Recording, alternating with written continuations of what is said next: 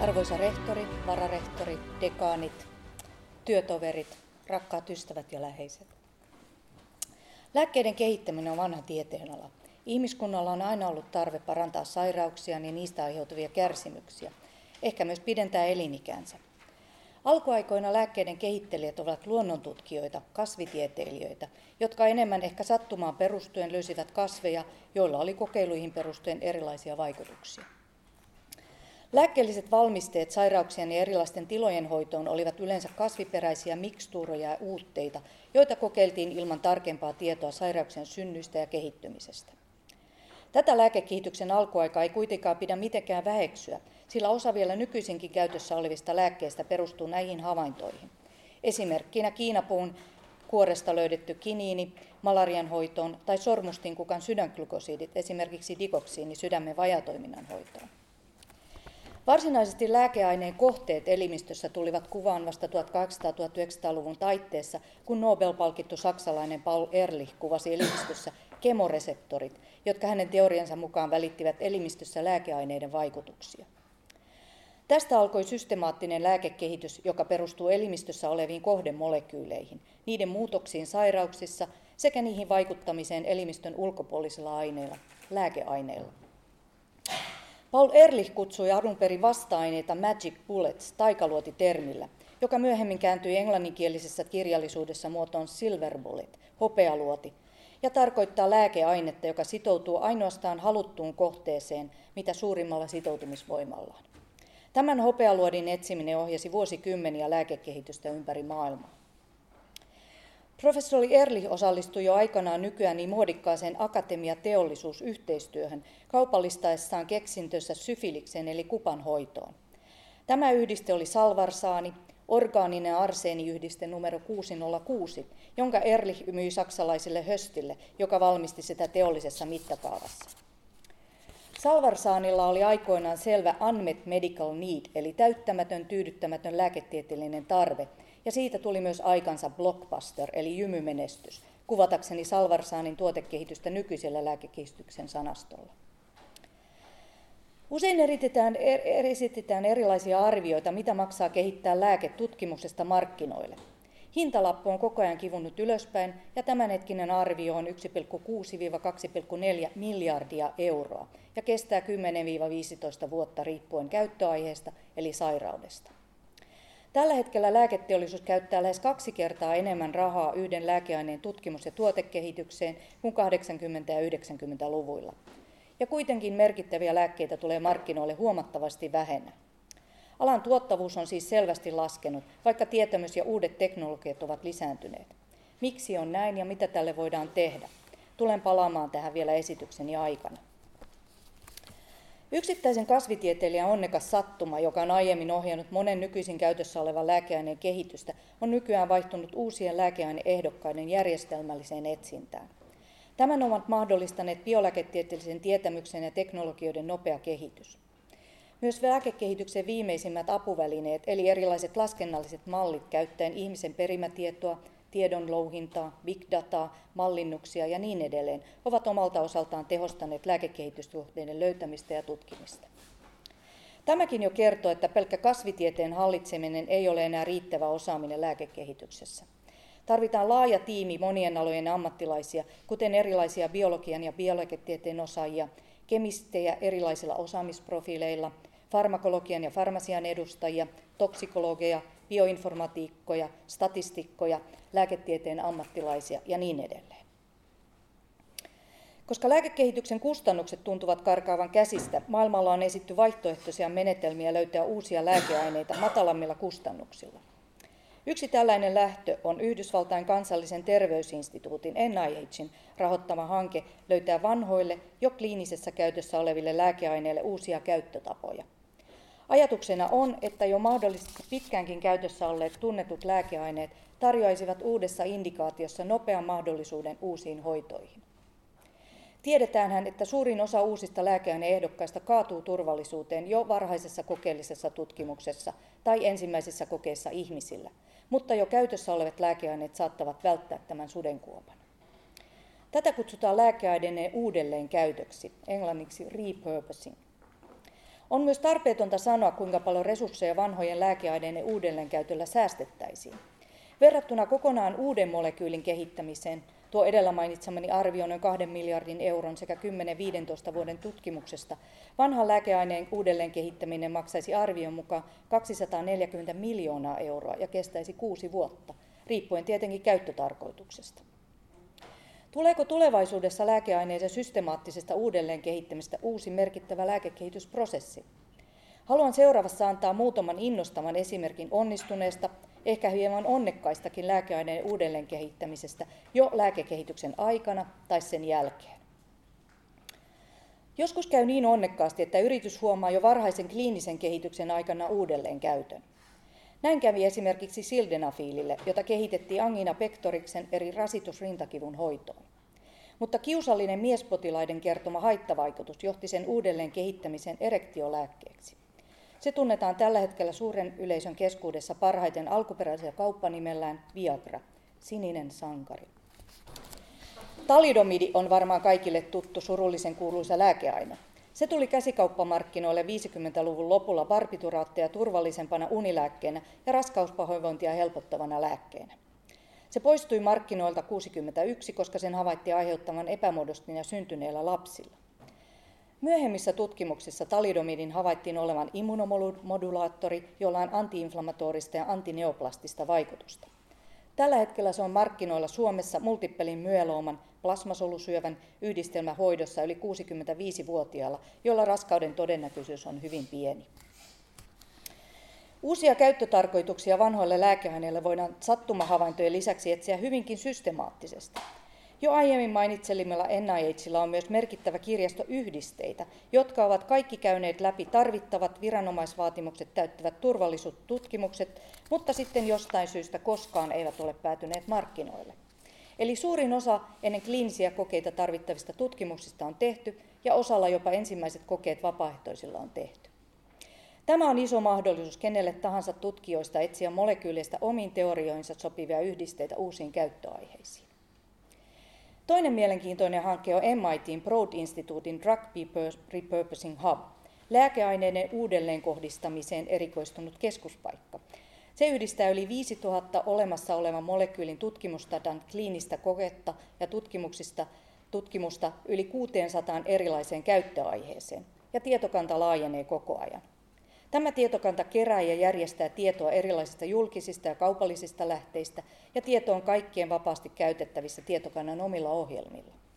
Se ei sisällä pelkästään jo patentista vapaita generisiä lääkeaineita, vaan myös kokeellisia ja vielä patenttisuojan alla olevia yhdisteitä. Julkisesti rahoitetulle akateemiselle tutkimukselle lääkeaineiden uudelleen kehittäminen on mielenkiintoinen ja erittäin sopiva haaste. Hyvänä esimerkkinä edellä mainitut NIHin suuret panostukset. Alalle on perustettu jopa oma tieteellinen julkaisu muutama vuosi sitten. Drug Repurposing, Rescue and Repositioning. Kaikilla lääkekehityksessä toimivilla sidosryhmillä sekä akateemisilla että kaupallisilla on sama tavoite. Kehittää tehokkaita hoitomuitoja potilaiden sairauksiin. On siis hyvinkin luonnollista, että etsitään uusia tapoja tehdä tätä työtä tehokkaasti yhdessä. Open Innovation, avoin innovaatio, on pitkään ollut taikasana, josta on toivottu apua myös uusien lääkeaineiden kehitykseen. Avoin innovaatio lisää kehittäjänsä Harvard Business Schoolin Henry Shesburin mielestä yritysten kilpailukykyä erityisesti aloilla, jossa on paljon tietämystä yrityksen ulkopuolella, kuten nimenomaan lääketieteessä ja lääkekehityksessä. Tärkeitä työkaluja avoimessa innovaatiossa ovat ideakilpailut, asiakkaiden hyödyntäminen sekä crowdsourcing, joukkouttaminen, jossa hyödynnetään isoja määriä yrityksen ulkopuolisia asiantuntijoita tai asiaa tuntemattomia. Yksi niin sanottu Big Pharma, eli iso kansainvälinen lääkeyritys, joka on alan pioneereja avoimessa innovaatiossa lääkealalla, on Eli Lilly. Se avasi jo vuonna 2009 alkuvaiheen kehitysprojekteja julkiseksi OIDD, Open Innovation Drug Discovery-ohjelmassaan. Tämä avoimen innovaation lääkekeksintöohjelma on suunnattu pääasiassa akateemisille toimijoille, mutta myös pienille biotekniikkayrityksille. Partnerit voivat testauttaa Eli Lilillä toimivissa seulontatesteissä tai saavat Eli Lilin yhdisteitä itselleen testattavaksi.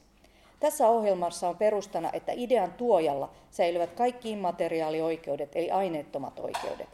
Eli Lili saa ensimmäisenä katsoa tulokset sekä jatkaa tekemään erillistä sopimusta, jos on kiinnostunut. Lisäksi varsinaista rahaa ei siirrellä alkuvaiheessa, vaan yhteistyö perustuu kummankin yhteiseen tekemiseen. Ilmeisesti se on toiminut hyvinkin, hyvinkin, koska se on suosittu ohjelma ja ohjelmassa on tällä hetkellä mukana 400 toimia yli 30 eri maasta. Vielä on aikaista arvioida menestystä, mutta toistaiseksi ainakin yksi yhteistyöprojekti on edennyt prekliiniseen kehitykseen. Myös muita isoja toimijoita on seurannut samoja polkuja, kuten AstraZeneca, Leofarma, Merck.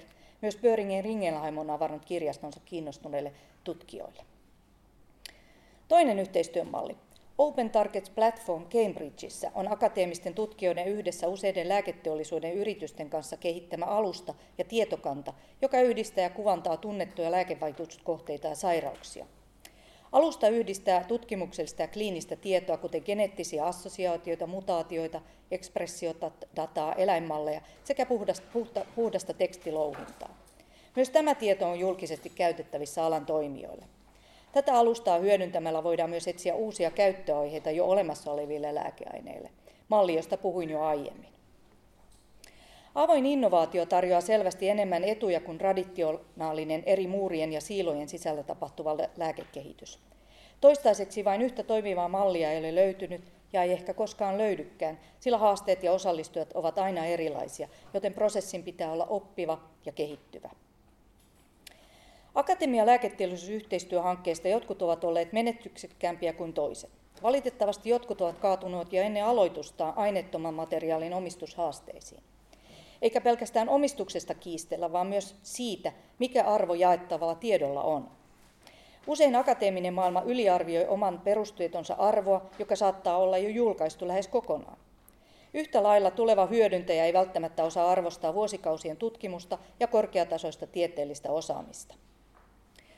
Usein on myös hankala erottaa, mitä kumpikin partneri on projektiin alussa tuonut ja mikä on projektin aikana kehittynyttä tietämistä.